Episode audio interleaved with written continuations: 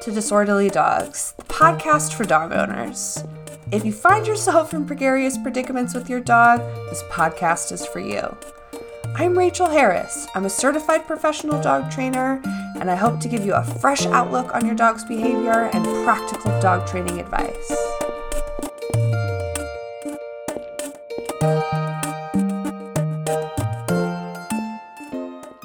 All right, you guys, you know how much I love VetCS CBD products for my dogs. Great news, they make CBD products for humans. I got the orange flavored uh, dropper and I put it in my Lady Grey lattes, and it is so freaking delightful. So, you can get CBD for your dog, you can get CBD for you. Check out vetcs.com and you can use code disorderly dogs for 10% off your purchase. All right, ladies and gentlemen, welcome back to another episode of Disorderly Dogs. So, y'all, I think that the conversation has been spotlighting how Black lives fucking matter, and they really do. And I think that it's it's something that I think we all get complacent about, myself included. And I really wanted to hear from um, people of color, right? Because obviously I don't understand because I'm fucking white. So, um, uh, you guys already know the, the ladies from Smart Bitches because they've been on the podcast because they're amazing. But um, I want this is all them. First and foremost, these ladies are badasses. They are thorough, they are organized, and they are with it. So I can take absolutely no credit for this at all, right? This is all them. So, um, ladies, for the people who don't know you, will you please introduce yourself and and you know let's get let's get into it. I want to hear from you guys. All right, guys. Uh, Gio here, half of Smart Bitch, um, credentials, CPDT-KA, Fear Free certified, all of those things.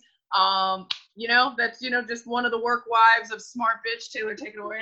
Hi guys, I'm Taylor Barconi. I'm also CPDKA. Gotta say that three times to get it right. I'm also a fear-free animal trainer and the other bitch of Smart Bitch. So nice to meet you guys. yeah. Nice to be here again. Yes. Very excited. Mm-hmm. Uh, thank you so much for you know reaching out to us and letting us uh, brain, chat, well, talk, brain melt, you know. we'll try to we'll try to make to keep it educational, not so bitch festy. I hope I hope people have um, a takeaway from this. That's really our goal. I have a takeaway. Yeah, I love it. Okay, so we're going to talk about red flags in the dog training industry, but we're going to hear about it from your perspectives. So, um, I so dog training is unregulated, yes, but I think that so many other aspects of the dog world are also unregulated. Yes. Right. So so tell us more about your experience with that. Yeah. So um, yeah. So we want to open up this conversation because uh, we figured that this was actually, you know, we can provide a unique perspective based off of you know being people of color. But I think in general, like you know, like you just said, the animal industry, dog industry is kind of fucked up.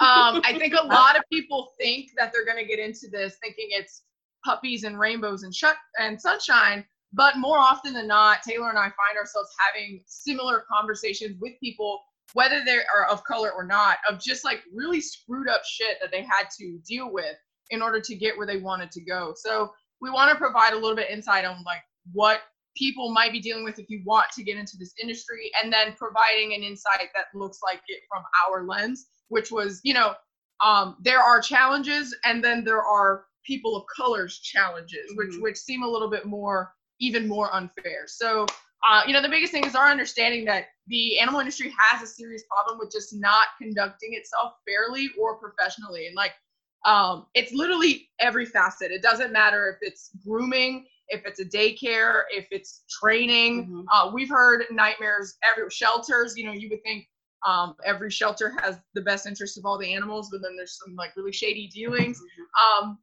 so it's really hard to come in this as a very innocent person because in order to get your foot in the door, you know, any anywhere really in the animal industry, unless you're trying to um, become a, a veterinarian, um, it's not regulated. And so people specifically are looking for experience, whether it is experience to start or it is experience to um, to begin training. You know, if you're, if you're trying to start your own training business, no one's going to hire you if you don't know what the fuck you're doing, if you've never been around dogs. So you know, there's a lot of shady stuff that comes with that. So um, we find that this, uh, these, most of these particular issues that we're going to talk about, we have a, a, list that will go down. Um, they usually stem from a classism issue. For the most part, the animal industry is white dominated.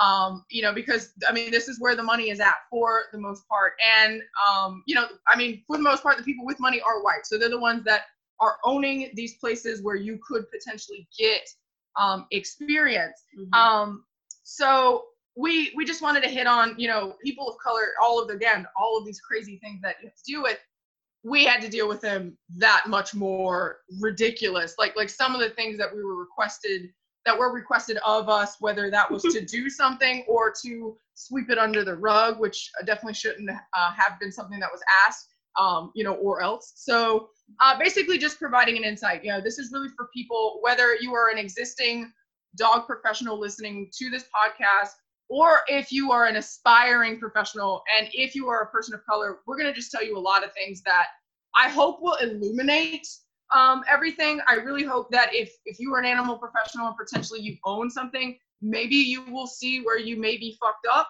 once and you might not do it again, or maybe you mm-hmm. will you will fix like, oops, I think maybe I did this and didn't realize it.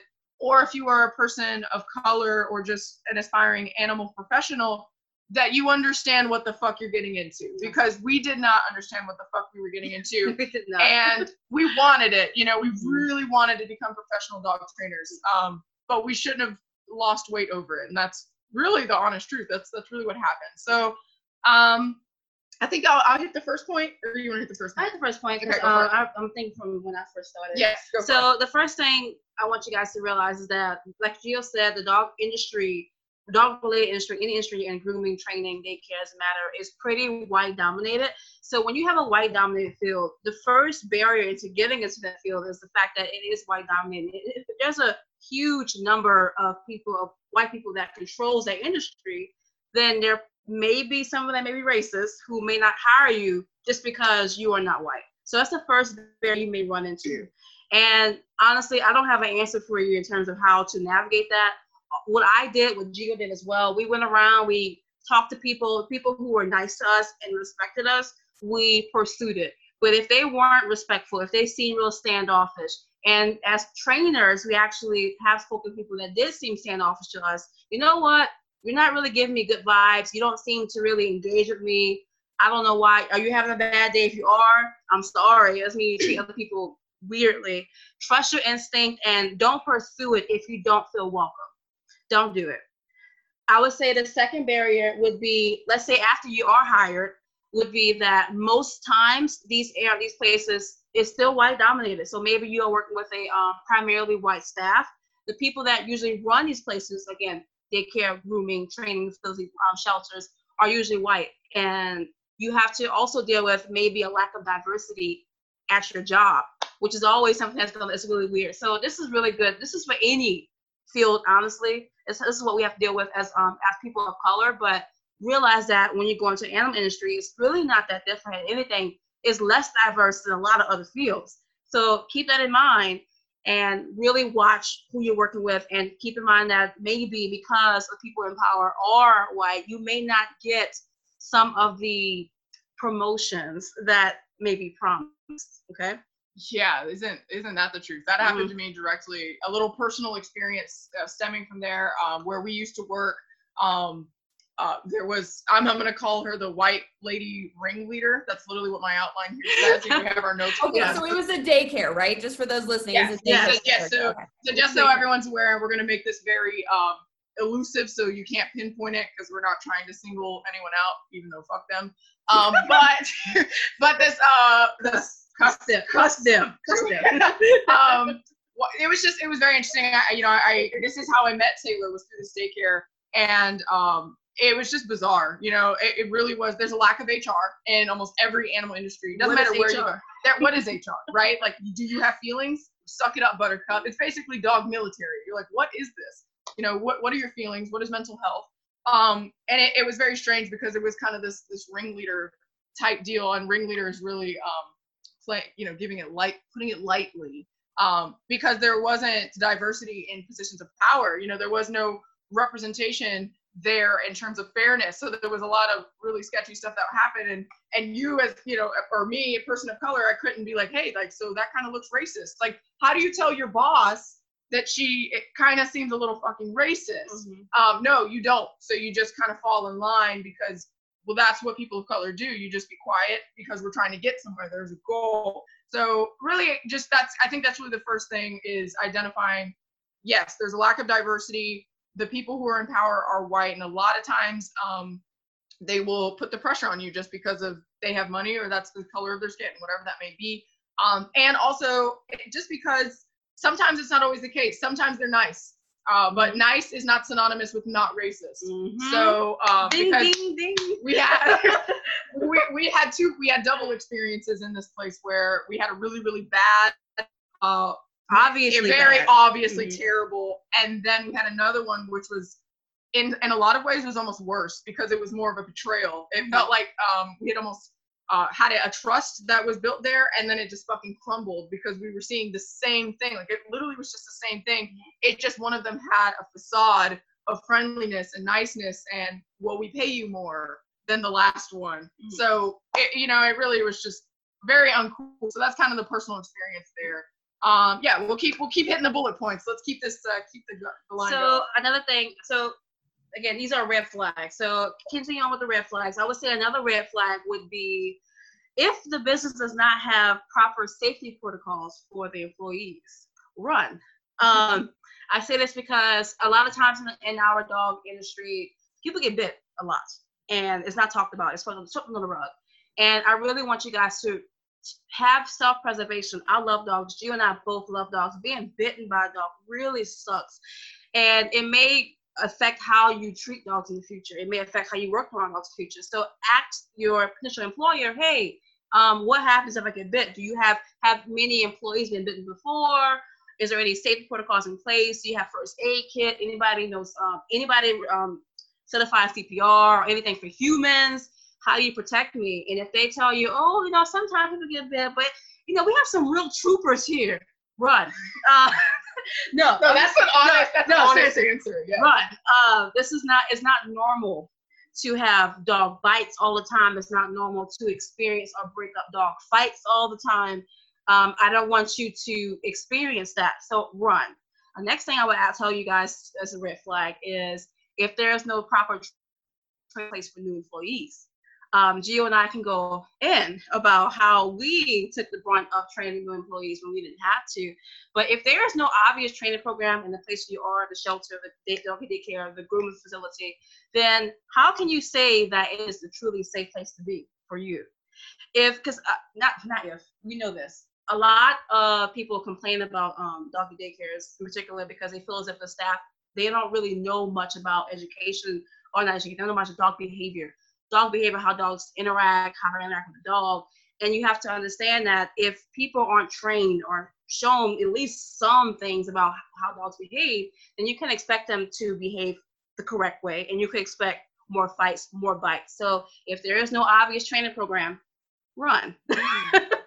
and going down this list, we may eliminate most of your potential jobs, and that sounds yeah harsh, but we, just keep that in mind. And we're gonna get when we get to the end, we're gonna talk about how you can navigate. You know, yeah Some yeah basically yeah. we should have Mhm. prefaced this Yeah, like it's gonna mhm. sound very like um like a nightmare. it's gonna fu- it's gonna sound very stick it to the man yes, um but uh my, that's how he feels. stick yeah stick it to the man um but The sorry. white man in particular. right Yeah. any any woman in, in particular but um but we are going to provide you guys with some suggestions Yeah. you know in terms of um navigating this and kind of safeguarding yourself because as much as we would like to say that uh the change is going to happen uh she and i are cynics very much healthy healthy cynics and we've seen Especially me. I'm sorry. we've seen this stuff time and time again, so we're not holding our breath. Um, so we're really ho- we're really hoping that we see the change, but at the same time, it's it, it, ha- it happens all the time, you know. Yeah. So here's how you will navigate. There will be suggestions towards the end. Um, our next uh, bullet point, I think this was one of the ones that was really um, alarming to me. Probably the one that really pissed me the, the most off was um, the employers, whoever they were, those elusive employers, um, weaponizing your compassion for animals as a smokescreen to manipulate you into working incredibly low wages Or um, for or for free. So there was this constant level, and there is this constant level of manipulation that happens uh, within the animal industry, whether you're working at a shelter, a daycare, grooming, dog training, it doesn't matter. People know that when you get into the animal industry, it's because you love animals. And like literally, all of us as animal professionals, when somebody asks us, hey, why do you train dogs? Our very first answer is we love dogs or we love animals. Like, duh. But then, so employers, I find that they will, there, there are some that will weaponize this. They, they mm-hmm. will manipulate it and twist words or twist situations in which they will make it seem like um, you're just doing this incredible thing. Like, wow, like you're, you're like, you're a fucking savior. And here is the truth, guys here's a here's something that people won't tell you when you get into this industry. The animal industry, the pet industry has a lot of fucking money. A lot. There is plenty like I'm telling you there are people out here who are paying more money for their dogs and caring more for their animals than their children. yes. in a lot of ways. Mm-hmm. So it is and and, and coming from uh, experience in a facility, I worked at a pet store and I also worked at a doggy daycare that churned out millions. I know this for a fact. It churned out millions in within a month. And so it was very alarming. It, you know, pissed me the fuck off that knowing that this type of stuff was happening. And then the weapon is well, what would end up happening as well is that, you know, some of these employers will also, um, some people will fall victim to this. And I do find that this more so happens in, with people of color. So mm-hmm. I'm going to go circle back to white lady ringleader uh, giving special favors to some of the younger people of color. Special favors. Special favors. You know, mm-hmm. they're getting special attention because they're so fucking special. Um, there's no extra wages that is added to this, and I know this for a fact. It was just like, oh, we're playing favorites. Um, and they would see this, and and, and it would just kind of become this like uh, I don't know Stockholm syndrome. Honestly, I don't even know what to call what else. And it was very alarming because it was like they were really young they hadn't really experienced life. They hadn't been to maybe their first job. It was probably their first job, mm-hmm. and it was just the most alarming thing because inevitably, when you see something that's not right, and if you end up becoming the whistleblower, like like she and I have before, um, everybody will turn on you. You know, you're going to become a pariah, even though you know you're right. So just understand that even when you are seeing inequality, discrimination, whatever, um, chances are there are going to be people amongst you who are on the same level as you, and you know, as an employee, but you'll be the bad guy, even when you're not the fucking bad guy. So that's it's a really it's a screwed up world, guys. so yeah, next yeah. next point. Next point um, we're going to talk about is that wages, as you guys already know, wages are wages are incredibly low in this industry. Um, when I first got into it, and again, doggy daycare, even I was taken aback. I was like, oh, wow, that's why you get paid for all the stuff that you do. Okay. And I took it because I really wanted more experience, more time around dogs. So I was like, you know what, give me any wage for right now. But the problem with this is that, guys, no matter where you're working, when you're working with dogs, you are probably putting in a lot of time, a lot of sweat work, a lot of labor, physical work to make sure everything gets done. And to be honest with you, you probably, not probably, you do deserve a way higher wage than nine, ten dollars an hour. Yeah. Uh, this is New Orleans. New Orleans minimum wage is really low. It's seven. Seven twenty-five. Seven twenty five. So. Yeah. yeah. So the the average wage, good wage, is like nine, ten dollars an hour for basic jobs. And for the jobs that you're doing, if you are working in the dog daycare, working as a groomer, everybody has different jobs and different pay levels, but typically starting point is around nine, ten with no benefits. And usually people are younger in these jobs because no one older our age at this point can't afford to live or get paid that much. So keep that in mind, but also at the same time, know your worth. Um, Gio and I, me in particular, I moved up into a position where I was kind of a manager in this job, and I only got maybe a dollar increase of wage. Wow. and the way that the way that I was running the industry, running that job is that I'm literally the first thing in the morning, make sure all the dogs are fed, good medicine, they're on the players, managing other employees. If you are managing people, especially, you should definitely be getting paid enough to where you're comfortable and you're going home and you can actually afford the way that you want to live. So it's really hard for seeing change in this, to be honest, because the animal industry isn't really taking that seriously and there's really no oversight. The people who own these places can definitely pay more but they choose not to. And no one is going, no one is behind them. Hey, you know what? You should pay your employees more. So keep that in mind. Um, yes. And if you are volunteering, that's different. I haven't volunteered in a, in a, in a minute, you know, but if you're volunteering, I really want you to not overdo it.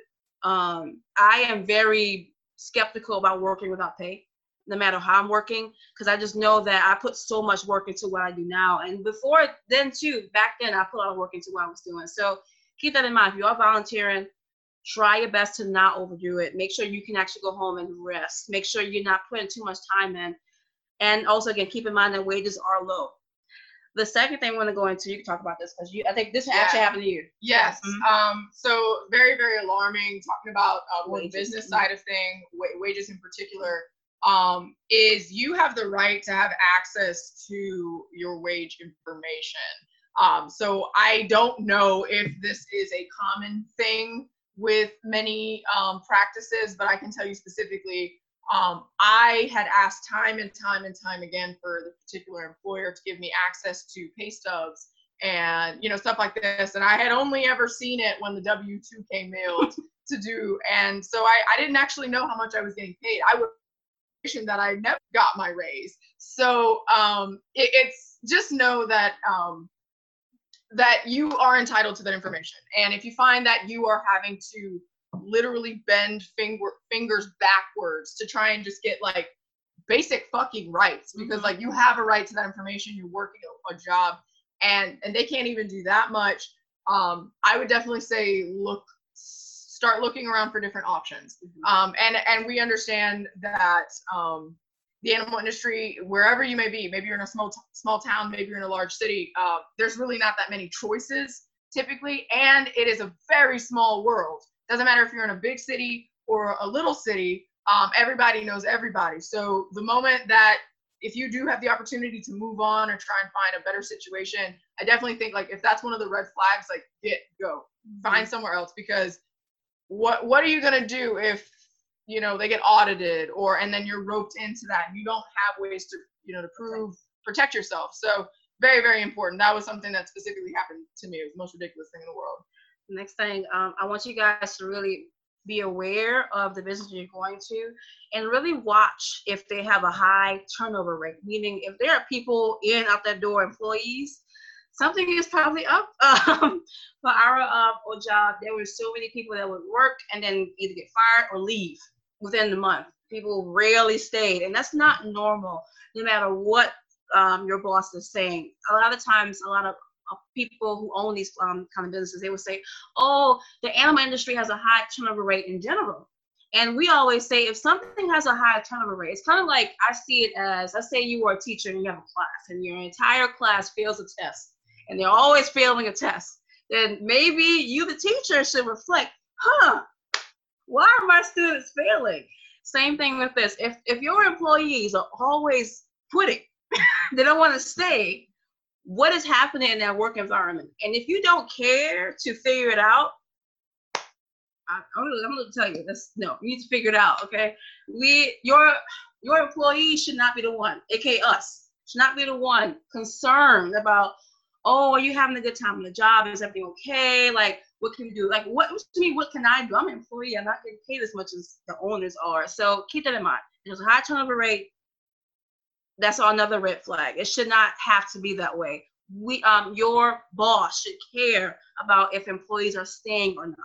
Yeah, and I always thought that ex- this is an excuse. It's first excuse, of all, yeah. it's, it's the it's such a popular excuse in either shelters or daycares of the high turnover rate. And I always thought this was hilarious and a hilarious excuse because who the fuck actually wants to leave the animals? Mhm. Who wants to leave a job where you're surrounded by positivity with the animals specifically? Well, you know, it was an easy fix too. I think the thing that bothered us the most that it was a to us, it was a very not easy. It was a simple fix that would have taken time. Okay, train employees better. Maybe don't treat them like like, like, us, like like shit. us, like us. and X, Y, and Z is very simple. Maybe be open to you know different suggestions. No, you are not the smartest person. You're actually I am. So anyway, that's different. But yeah, so bouncing off of that point, um, an, another point uh, that I want to hit on is, uh, you know, bouncing off the high turnover rate is beware of the blame game, uh, specifically with people in in power. Um, it, again, it's it's their responsibility. If if they own the joint, if they're paid to manage the joint, Um, or let's say let's say this is a mentorship type thing because we're talking from the perspective of we worked in a facility. But let's say that you have a mentor or mentors, maybe you're um, trying to become a groomer, and you just keep hearing the blame game like it's the dog's fault. Oh yeah, this dog can't handle nail trims. Like, oh yeah, I'm sure it's the fucking dog's fault. like, definitely. Um, so so definitely be mindful. You know, if, if they're pointing fingers, if they never assume responsibility, and then um, the uh the this just it just doesn't make any sense, right? Like these people, like they pay enough. They they are paid enough to care. And if they don't, and they're always twisting words, or or you find that people who are responsible get fired for mysterious reasons. I'm sorry, yes. I skipped no, no, point. yeah.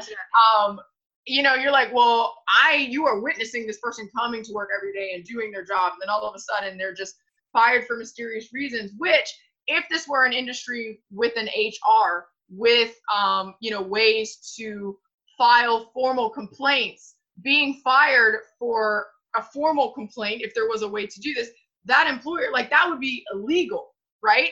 But because there is no regulation essentially within this industry, you can't complain. If you're if you're against the man, they'll fire you. Well, you know what's crazy? They uh, kind of talking to you. Yeah. They sometimes for, the, for these jobs they have to have certain information available for all employees to see. So that'd be like calling a certain number. Hey, if you have any any problems at work, call. I'm like, who is doing that? No one is actually Nobody. going to do that. If, you, if you're not hearing my face saying, hey, here's my shoulder, Taylor, let me talk to you. Are you okay? So it seems like you've been really stressed out. Yes, I have. Let's talk about it. It's, it's never happened. That's actually it's actually hilarious because you know, like I think it is an OSHA standard. Um, you know, they're like they have like posters and everywhere. Yeah. And it's an OSHA and like I remember on that poster it had one of the owners of that facility, his number on there, which was like kind of like rubbed off a little bit. But well, when we had to cause our little mutiny that we caused because it was like really bad, um, I remember him contacting us directly, and one of his first questions was, "Why didn't you contact me?" Um, and we were like, er, "Well, for one, you're not around, so was I just supposed to, uh, you know, reach out? Like, why don't you? Why don't you know what's going on in this facility?" So that's part of it. Just knowing that um, if you have owners who just own and they're not involved, they don't want to hear your shit. They. Yeah. What's kind of next point yeah, I was gonna make? But no, um, you 100% right. And honestly, guys, if there is shady cuss going on in the facility, then you can bet your bottom dollar that everyone who owns that facility or is involved know about it. So if you go to them, what's going to change? What's going What's to happen is going to tell somebody else. Oh, Taylor told me this. Yeah, you're a snitch now. Congratulations. And, and then oh, Taylor, I heard you said. Just so you know, it's happened to us. Yeah. Just so you know, I heard that you said this, and I just feel like you're being a dramatic cuss. Let me say this, but this, this is basically all the words into one phrase, and you basically have no one on your back, no one behind you. There's no HR, like she said. So that sounds really bleak. yeah, it's okay. Yes, we know. We know this sounds super bleak. There, um, there is a, t- a, real, a light. There is a light at light. the end of the tunnel. Okay, I think okay. we can talk about really quickly. I, I just want to say that, like, yes, it seems bleak, but also like this is your real experience, yeah. right? And like, yeah. I think that I commend you for sharing all of this with us because I hope that the white people listening to this who do own doggy daycares, who do own facilities, take this to fucking heart mm-hmm. and make yeah. the industry better, more diverse, and treat people and employees with the respect they fucking deserve. This is kind of off topic, but what you just said there, you know, um, if it's not diverse, the crazy thing about New Orleans is that we are. This is a very diverse city. Mm-hmm. When I went to this job, it was a very mixed first staff, and I was one of the first. I was one of the first staff, and I said that, oh wow, there's so many other black people, there's some Asian people here, and there's some white people. Okay, it seems pretty diverse. That's a good thing, but you'll find that maybe sometimes the people that are of color may not get promoted.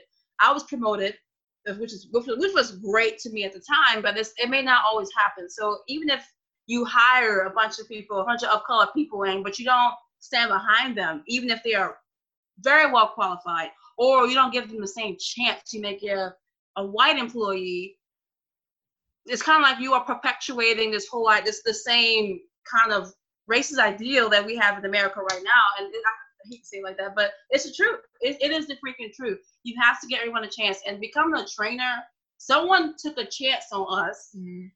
And it wasn't always the best chance, you know. It, it was, it was very. It, that was also a very, uh, very bitter, very, very bittersweet. Oh my God, yeah. when we came trainers, it was not easy. But um, you have to kind of take a chance on people. You have to give people a chance and to grow. You know, a lot of these times, a lot of times people are young. I was young. I was 23, 24. You know, which is that is young. You know. But anyway, that's the whole point. I think you for saying yeah, that. so kind of a, to jump off this the young thing. Yeah. I, I, think I want to make an announcement to anybody who is um, employing people, the youth. Okay, whether it's Gen, uh, um, millennials or Gen Z. Yes. Um, millennials and Gen Z are tired of the bullshit. Tired. And you're talking about an age of people who have who've been with technology and we see all the crap all the time. So don't be surprised if you're trying to pull a fast one and they call you on your shit. Mm-hmm. Um, and be mindful of that. Just because they are young does not mean what they're saying is stupid or irrelevant. Um, so, so just listen. If you find that you're getting called out by someone who looks like they're 12 years old, just pause and self-reflect. You know. Um, yeah, those okay. are those are together. So we're gonna keep going down this, this bullet point list. Um, another thing you should watch is if your coworkers have complaints about management and it's often like, okay, she did this, she did this, she did this. There's some truth in there, okay? Yeah. Um, listen to it. Listen to the conversation around you. If you're hearing some really bizarre cuss and you're like, huh, this is um okay, this doesn't seem to happen to me. But just because something doesn't happen to you doesn't mean it's never going to happen to you. I told Gio, I actually I said this in, a, in another um discussion. Oh, you know, I think I was treated pretty well. And then Gio was like, Taylor, no, you weren't. I was like, you know what? God, this is this is the that's that Stockholm. It's a Stockholm. It's right there. Oh my gosh! But just because something doesn't obviously happen to you doesn't mean it's not happening to you. Maybe you're just not that aware. Maybe you're so stressed out that you didn't realize that your boss is giving you less hours or more hours, more than you need. Uh, maybe and you don't, not, uh, and not paying you overtime. and not paying you overtime. Oh my God! So that's yeah. yeah. We need we need drinks for this. There's other yeah, no kidding. We're gonna need, gonna need drinks after this. Uh, a few other points, um, kind of hitting around like you know management, staffing. Mm-hmm. Um, if you're noticing um, employment playing favorites, that's the huge. I think this is this is really really key in terms of the racial thing. So trying to tie in um, you know, our perspective because it is our perspective. But I do think that a lot of people who aren't of color can take a lot from this. Yes. Um, but playing favorites, you know, if if you're white, a white owner, and we noticed that playing favorites typically happens um, with the white employees. So you know, I, there, there's kind of two things that happens there. For one, we would hear a lot of inappropriate conversations coming from management. You know, judging people based off of their appearance, speculation on why they weren't at work. Like, oh, I think so and so was smoking weed last night. Like, first of all, that's none of your fucking business what they do after hours. And but the the biggest thing, oh, and then commenting on parenting, Lord Jesus, like why? What does that have to do with anything? And more often than not, this speculation does circle back to specific people of color, right? Well, if you're listening and you're hearing it, they're very rarely saying this about their white counterparts. But then circling back to playing favoritism, you know, we would find that so and so's baby, who just so happens to be a person of color, is sick last minute and she has to call out and she never calls out. She's always on time early. You know, she's at work early every single day, takes a fucking bus, doesn't even have a car and is always still on time.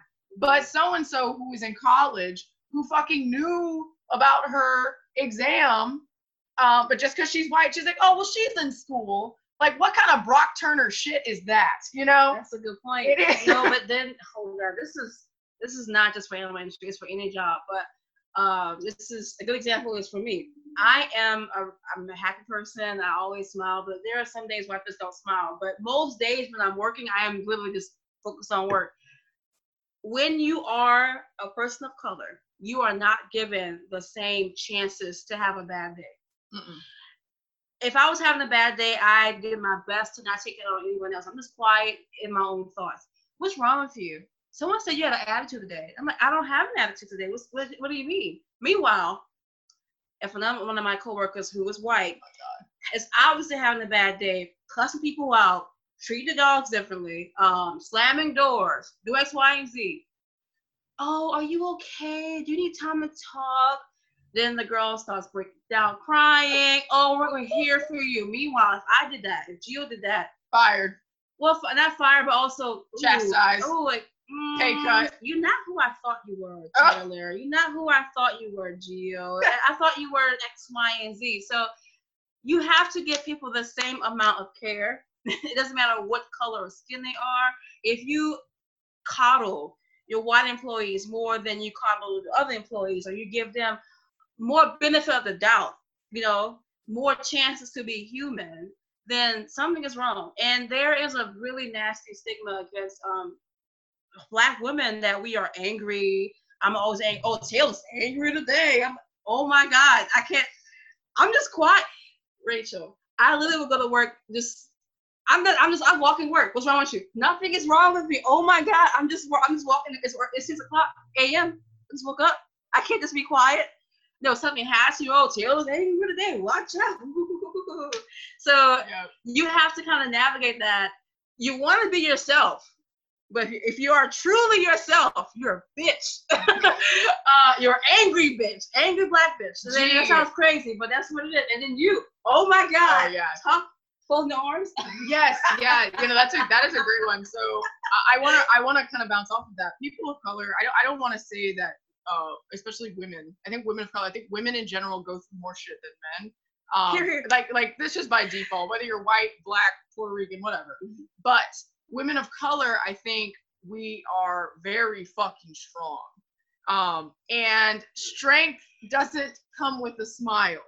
And you know, it, it doesn't mean that we don't like you or you know, but, but it doesn't mean that I don't have fucking feelings. I'm a cancer for God's sakes. Like I am I am the weeping zodiac. Uh, but it's really funny because I remember um, I couldn't even cross my arms. I, I I shit you not. I would say nothing. Nothing. I came from a very strict household. Like you just don't talk back. Great household. My parents are phenomenal. But you just don't talk back. So I am very self-trained to not talk back. So I would just cross my arms and say nothing if I felt like something in front of me was not cool and I literally like I literally couldn't even sit in a chair with my arms crossed. Like, what is this? Why are your arms crossed? You just I you just coming off very aggressive. I'm like, I'm coming up, I'm sitting in a fucking rolling chair with my arms crossed. Like, you don't want me to come across there. I actually um towards the tail end of things getting really, really, really ugly. Taylor was the one that had to talk the entire time because I literally was just like, I don't think I can even fucking breathe at this point um because it was that hostile like it was literally i don't even know if there's a different word for it it was just straight up hostile and you know I, you said earlier about um, women of color being strong it's we are strong in a way but it's really it's because we have to be. Like, er, like going, going over everything i just said we have to be better. We have to hide our emotions. We can't be humans. But at the same time a lot of the times it wasn't me hiding my emotions just me working. I, i'm a mature adult. I know how to I know how to not, you know, tell the work and separate work from personal feelings sometimes. I know how to do X, Y, and Z. So it's you aren't given the same chances and you are judged more harshly and that may affect who you are. So a lot of times, oh God, this is kind of go off tangent, but a lot of times that a lot of times we, you have to code switch. And code switch just means that I don't speak the way I speak to my employer, the way I speak to my family. I'm from New Orleans. People say people from New Orleans have a certain accent. It's very, you know, very lax English. I'm kind of doing it right now in a way, and you kind of feel this pressure to code switch so you don't, so you're not deemed less than, you know, because if I start talking a certain way, people may think, oh, maybe mm, she's not intelligent, which mm. is so, so that's so offensive. People think it, you, you can see it on their face. So if I don't do act a certain way, then I don't get the job. And if I if I don't act a certain way when, when I have the job, if I'm too emotional, if I'm have a strict face one day, I'm just a bitch or something like that. So it's, really it's hard to win sometimes. It really is. You guys can uh, probably deduce at this point why we named our business Smart, Smart Bitch. yeah.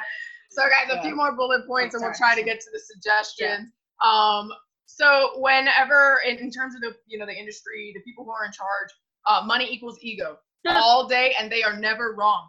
Um, I don't give a crispy fried fuck if you go in. If you go in with a PhD. You could literally work for NASA, all right? and if you were seeing something that isn't right, you were wrong. Or, and it and it really it, it's just something that there is a lot of pride swallowing that happens, and um, it sucks. I really wish I really wish that I could tell you that going into many of these places that the animal's best interest is in mind. But you know what the best interest is? dinero, money, all day. They actually don't give a shit. Um, and they will make every excuse possible to make sure that you sound like you're wrong. Mm-hmm. Um, the next point I want to hit on, you know, bouncing off of that is um, you may also be asked to cover some shit up.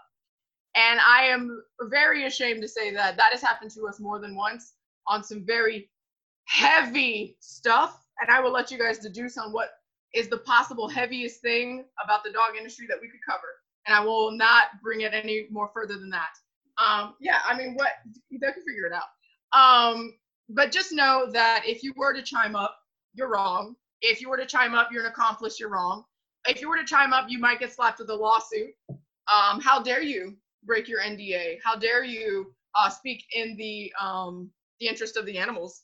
You know, you evil, evil person. We're supposed to be a club uh, so just know, just know that you know in in the in the industry, a lot of sketchy things happen, and you will be told to not o- not only not say anything, but you may actively be a part of covering it up, and you have no choice. Yeah, because you want to keep your job. Because you want to keep your job, and you have worked this far. You know, you've worked this hard because you know you just you're trying to get there. You're trying, and sometimes that means breaking some moral codes and it really really really sucks. And uh, to bounce off that even further to be asked to cover something up when you are a person of color like that really puts you in a fucking corner.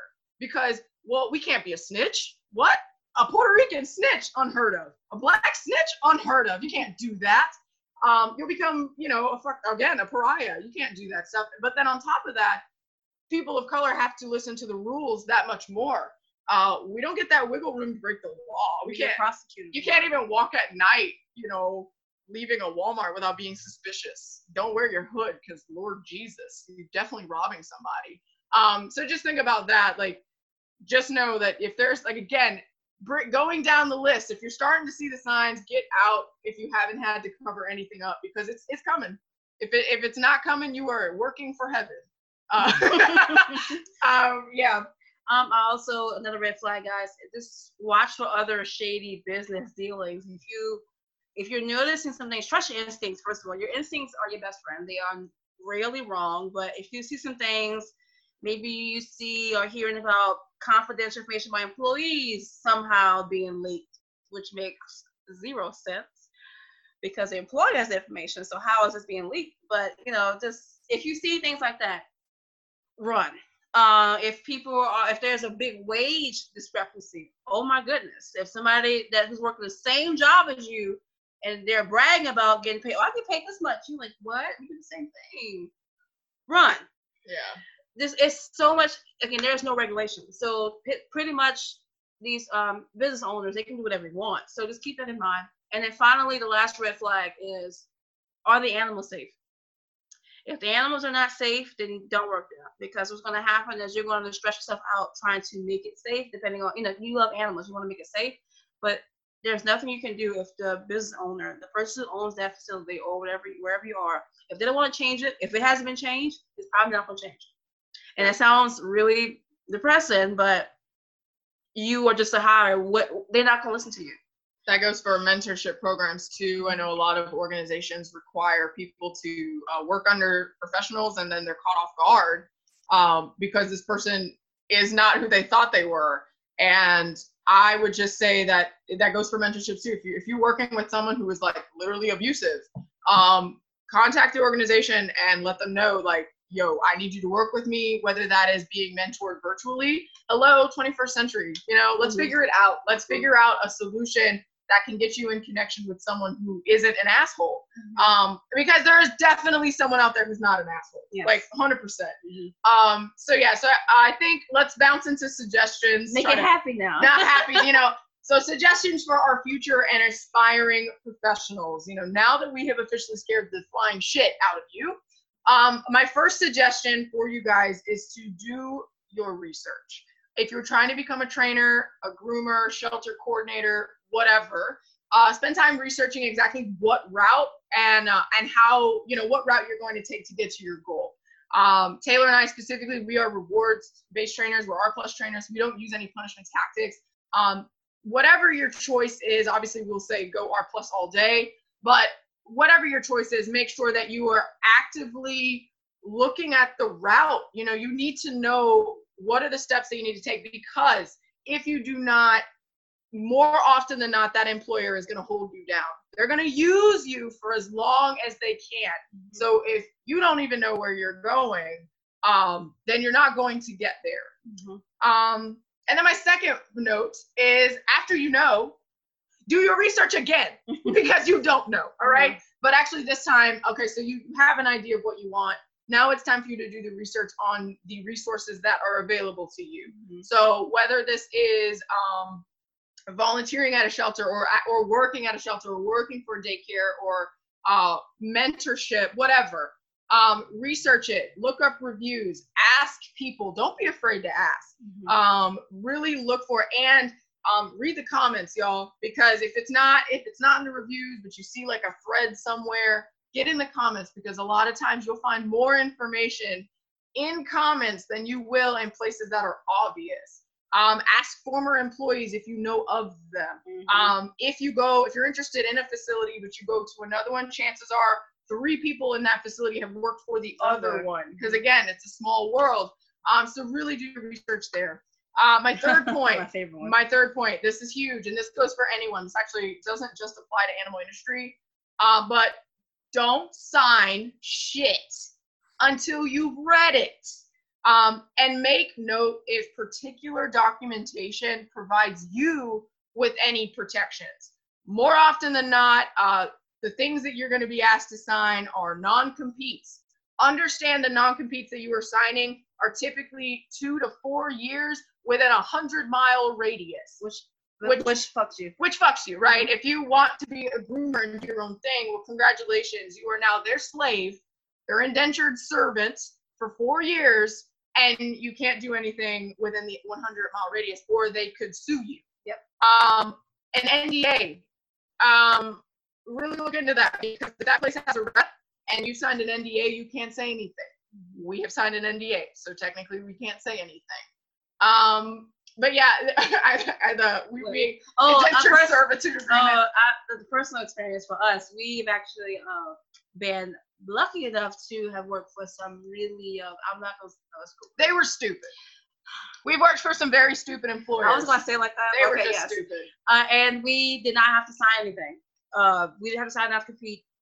Um, and we kept it that way because the not competes is I think that's so ridiculous. I'm sorry. I think that's ridiculous. If you are working in the animal industry and you're telling me I can't work for another business with the animal experience and skills that I've gotten, are you fucking kidding me? I understand, you know, to make sure that some information doesn't get, you know, exchanged, swapped, right. exchanged.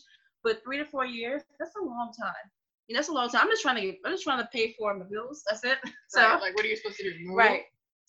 All right. Next one. Um, be crystal clear about your intentions when being hired. Um, if you want to be a dog trainer, if you say, "Hey, I'm here to work under the mint under the trainer to become one," then stick to those guns. Unfortunately, when I joined the facility, I said I want to be a trainer, but I was kind of pulled to running the um running the um play yards instead of being doing the train doing training, and it set me back a few months. Don't do that go in there with your goal and stick to that goal okay? Some employees will help you on that journey. Of course they will give you sometimes some employers will actually help you become a trainer. Um you know we have a friend who actually um, working for a certain place and he's getting help being um now trainer which it's is really dream. it's a dream. It's awesome. it's dream. but it's oftentimes they a lot of employees will not help you. They are not paying for anything. They want you to work ridiculous hours. They don't care about your aspirations outside of the job you care about your aspirations outside of the job. And if you feel as if you're not treating, you're not being treated fairly, run, leave, or get the information you need, the education you have to place, and then dip. I think this millennials are very uh we're not shy about hopping around or leaving the job. Damn right we're not shy about leaving the job because wages now suck. So we don't have to there's no pensions, there's no you know, extra money, no what benefits. social security? So you technically don't have to stay anywhere. Go ahead if you feel like, you know what, I'm not digging this. Goodbye. Stand up for yourself. Put yourself first. You talk about that. yeah um yeah putting put yourself first this is really important you know remember why you're doing this in the first place because more often than not um whether you're having a great experience getting to where you're going which honestly guys i really hope that you do. Yeah. i am not saying any of this to i don't want to scare you. I want to illuminate things. Um and i also don't want you to go through the bullshit that we went through. Uh, that's really the point of this is to try and change that so that everybody can have that puppies rainbows and sunshine experience getting to where they want to go. But you are probably honest me and taylor were talking about this earlier um, you're probably going to experience at least three of the things that we mentioned above at least three. Mhm. and so really remember to put yourself first because it will be stressful. You will ask yourself why you're doing this. Is it worth it? You really could just go back to serving tables. This was in the back of my head all the time. Um, so remember why you're doing it. Put yourself first because um, your boss probably isn't going to. And uh, you really need to get comfortable with the idea. Congratulations. You are about to be broke as fuck because you're probably going to take a pay cut for maybe three years. You know i hope it's not that long. Um, but you need to make time for your own education. Sometimes that means putting your foot down and not taking those extra hours. Oh but Gio i need you for thanksgiving. Bitch i am going to eat my turkey and do my modules so I can become a professional dog trainer. So do your thing, give yourself time. You're allowed to give yourself time. And like I said, they got money. They can hire somebody else. They just don't want to train them, which they don't do that in the first place. I also have a backup plan too, or better yet, have a backup job. Um, Gio and I, when Smart Bitch was created, uh, we were broke as shit. Um, so we were serving tables at the same time, and we were still broke as shit because we really couldn't serve tables too much while training dogs. We were full trying to be full time trainers with also a full time serving job. So that sounds hard, but have a backup plan just in case. We uh, at the end of the day, you need money. Money is important. Um, I don't want you saying, "Oh, I'm, training a dog, but I'm not getting paid that much," and I don't want you to lose out on you know your home, anything scary happens. So make sure you have backup plan. And like I said earlier, get everything you need from these jobs, the animal jobs, education wise. Get everything you need, and Yeah. also protect yourself. Document everything. This is Mhm. huge. Um, so when Taylor and I were faced with very sketchy situations, um, we were smart enough to use the technology that's afforded us. So if that means that you need to hit record and hide your phone, um, then do it because I have a 40 minute video on my device. That is, I don't need this anymore, Still but I keep day. it. I keep it. 40 minutes of somebody cussing me the fuck out, and um, if I needed to use it, I have it um, because no one no one's going to be there for you. So you need to be smart about your dealings. If you're noticing it, document it. Save the emails, save the text messages, screenshot them, put them in a file on your computer if need be. Um, make sure that if you do that, that it is within legal parameters. You're probably going to need legal help if you do find that you need it. And we, Um, we did that ourselves. We So, did, yeah. Uh, we did have legal help at one point, um, but just know, I mean, it's it's it's available to you, and it is not illegal to report someone in the room with you if you are in the room with them. Yes. Just so you guys know, if you didn't know that. Uh, okay, so that's pretty heavy. Next point, um, create a portfolio. Everything that you are doing. Um, once you get started, this is actually something that we didn't do, and I think everyone who's early in their career makes this mistake. They get so caught up in doing it that they don't document it. So I'm telling you now, I don't care if it's the ugliest Instagram. I don't care if you are cutting some poodle's hair and you fucked it up. Take a photo, take a video, because in three years from now, these people want to see your progress. They want to see your growth and they don't want to read about it. You know, mm-hmm. you could be a, a phenomenal blogger, but the majority of people get their information from Instagram, TikTok. They want it within one minute. And you will be able to do that if you take a photo, take a video, do your thing. You don't need fancy equipment. Your mm-hmm. cell phone is fine, even if it's 420p, you know, pixels. They can still get the idea, and they really, um, they're really happy that you're doing that. I think personally, I actually used to hate Instagram. Um, I, was, I changed. she did. She she made me do it. Yes. Um, I, you know, it's so because it's so it's so it was so obvious. we could talk about social media all day. That is that is my um I love social media. It's so interesting. But I think for those of you uh, young or old, first of all, if you're older and you're listening to this, get over the stigma that you can't do technology. Just my get on grandmother is Get over- seventy five. Yeah. Come on. She's she's doing it. You can do because it. um, you're doing yourself a disservice if you don't do it. And I understand that you don't want to be married to your phone. Just turn off the notifications if that's the case. But it is the easiest way to document yourself because, like, literally, if somebody asks you a question, you just send them a link. You're like, hey, look at myself here. We do this probably six times a day. And we're able to do like literally just sending people links. Like, I was like, what? Yeah, no, sending people our Instagram link. Like, hey, what do you guys? Here's. It's like Um, and then I think my last point, I think this might be my last point educate. Well, let me see. educate yourself on different aspects of business. Um, so Yes. Oh my God. Eventually, come on, what we do? yeah, yeah. So eventually, um, eventually someone's gonna piss you off, and if they don't piss you off, that's great. You've just decided that now it's time for you to move on, and you want to be in business for yourself. You realize that uh, maybe giving someone a cut of all your work is actually bull, and maybe they don't actually do that much for you. So if that's the case, I highly recommend if you're early on in your career or if you're just starting out, uh, to start educating yourself on different aspects of business. You know, um, do you do you know if you're going to want to be an LLC? Do you even know what LLC stands for? Do you what do you know about self-employment laws? What do you know about um, taxes? Because Mhm. taxes is a bitch. Um, what do you know about marketing? Um, who is who would be your demographic? Uh, what do you know about insurance? You know, all of these questions seem really scary, but I can tell you they're much more terrifying when you have to figure them out in a month, which is what Taylor and I had to do Several times. several times. Um, so she and I, we take on every aspect of our business, including the taxes. Uh, let me talk real before you go into detail about that. Um, millennials, a lot of millennials uh, have the same upbringing we did terms of being online. For me, where I was like 13, 14, I was always making websites for no reason uh, because it was just like I'm a part of the anime community. I'm a huge nerd, so just making oh my fan page here, oh. So it sounds silly, but using that, and now I'm 27, I'm able to apply what I learned as a young teen to what I do now. So Gio and I do all the graphic design, we do taxes, we do social media, we do marketing, we do everything, every aspect of our business.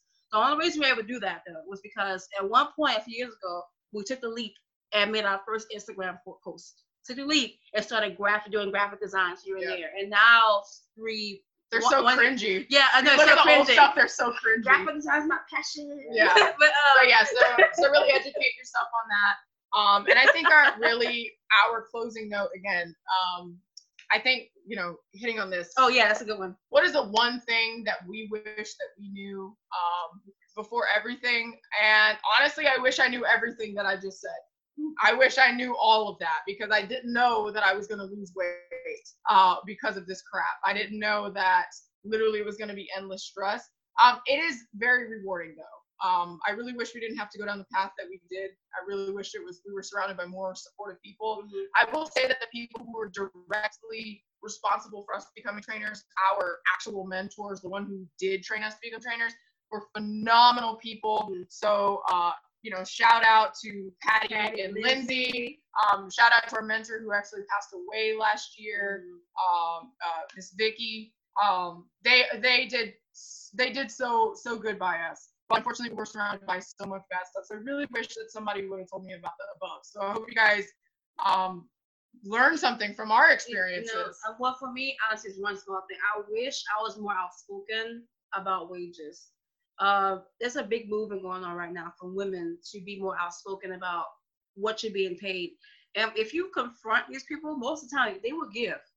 I remember there was a guy, a coworker of ours, who um, he they said, "Oh, we're paying this one." He's like, "No, do better." I was like, "Wait, whoa!" He's really arguing. He's new high. He's like, "No, I want to get paid this." And I look at him like, "Wow, you are my hero." yeah. This is what I should have done. Don't be shy about money. They have it. Pay me this much.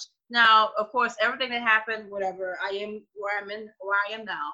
But I could have easily argued for more wages, and I had the right to. She did as well. So don't be shy. You know what? No, pay, pay me this or lose out on your best employee. Boom, boom, bang, bing. Best employee. Best. They better know. Know your worth. Best. That's a that's a smart bitch. Preach, mic drop. I Thank you, Rachel. ladies, this has been extremely illuminating and and I feel really fortunate for Instagram connecting us. Um, Yes, I'm really so I'm glad you got into the Instagram world, Gio, because Yes. there's no use yes. if it wasn't that. but I think that this is a really illuminating conversation that I my hope is that all of the wonderful white people who listen to this podcast can have some more perspective and really, really come to terms with the fact that we literally have privilege because of the color of our skin.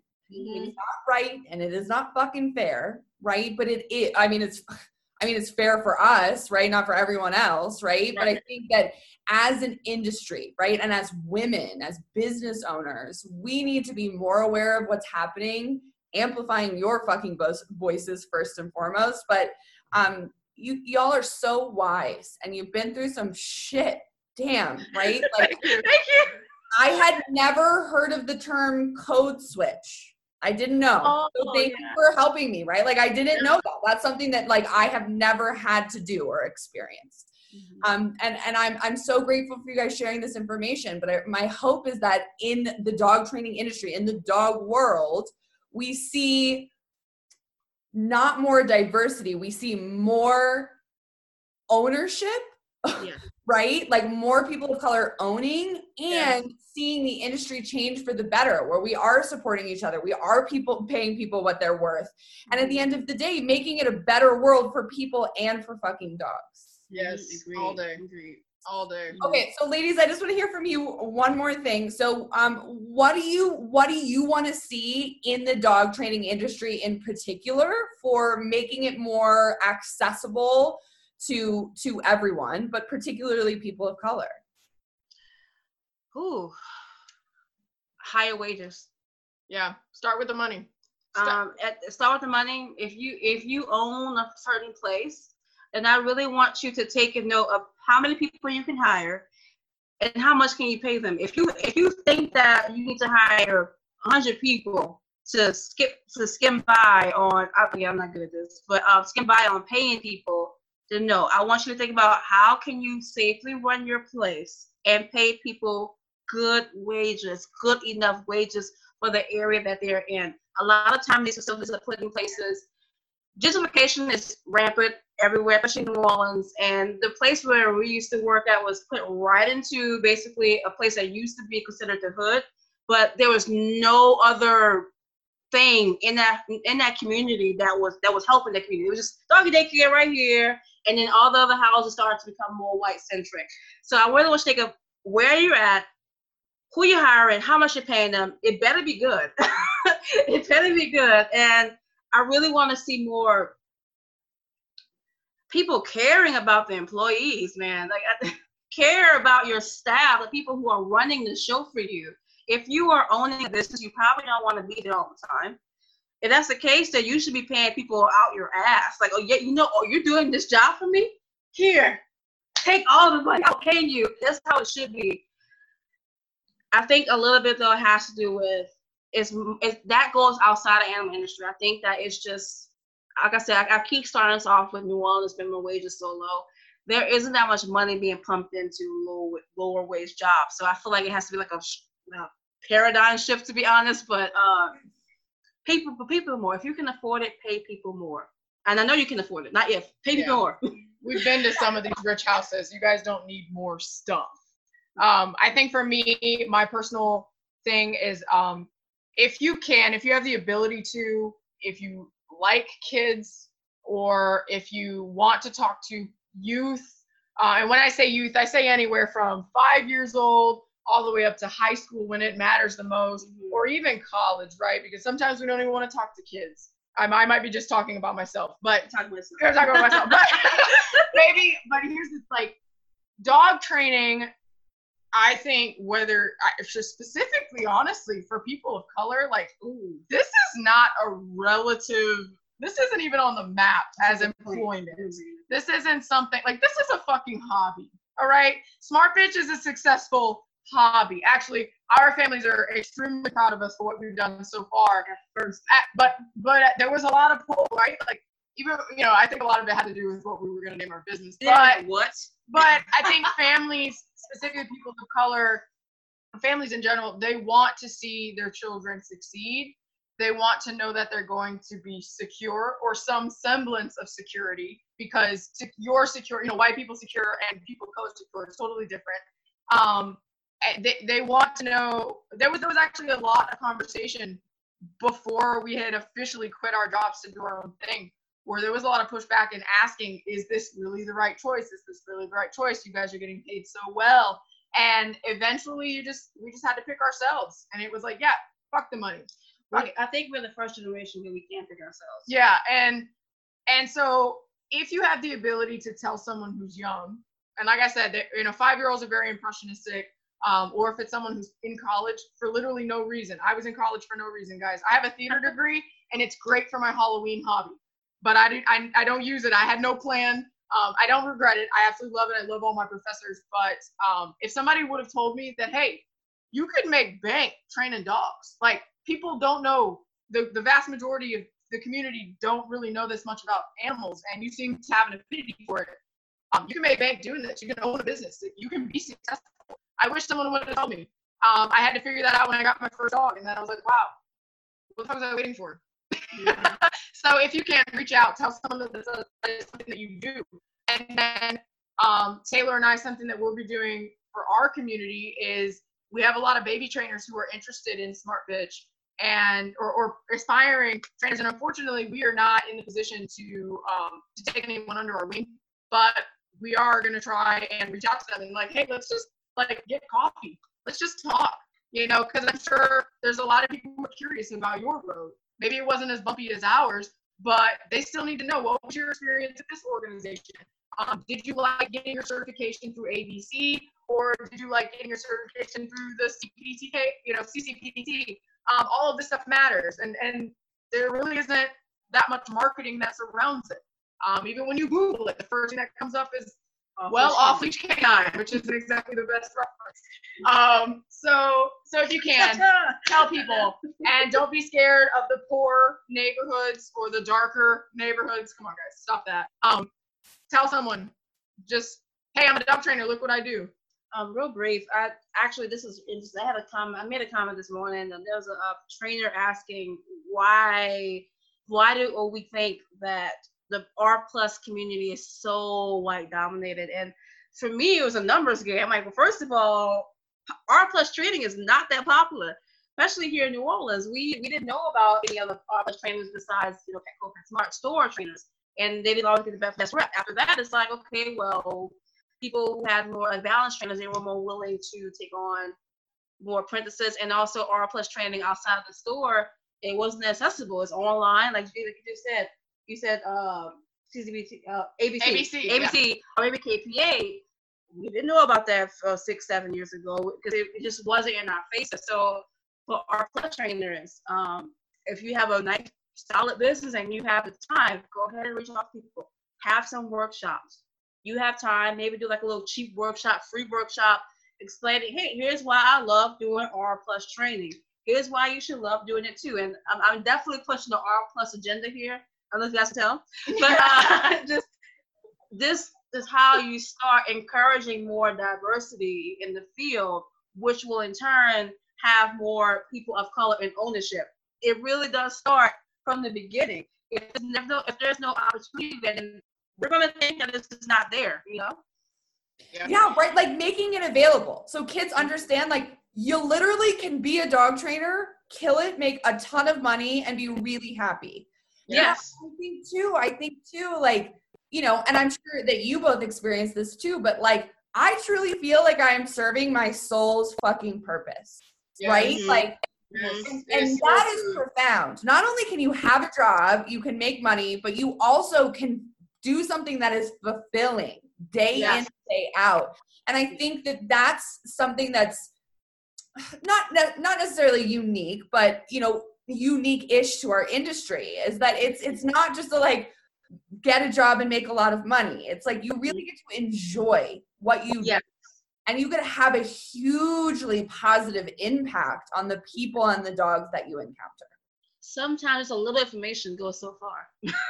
Like telling somebody, oh, you know what? Instead of feeding a dog with the bowl, get a snuffle mat. Change their whole life. Oh my God. Guys, if you don't even, yeah. Wow. oh my God. this has been so freaking informative for me. So, you know, thank you so much for spending your evening with me. And I know that this episode is going to be amazing for everyone listening. So, thank you for being you. Thank you for being beautiful human beings and fighting for positive reinforcement in the dog world. It's been a total delight. Yes. Yes. Thank you. Well, thank you, Rachel. Yes. Yes.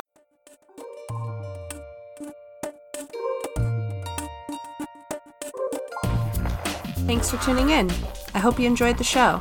If you'd like to learn more about us, please check us out on Instagram at a good feeling underscore in co. You can also find us on Facebook at a good feeling dog training, as well as our website agfdogtraining.com.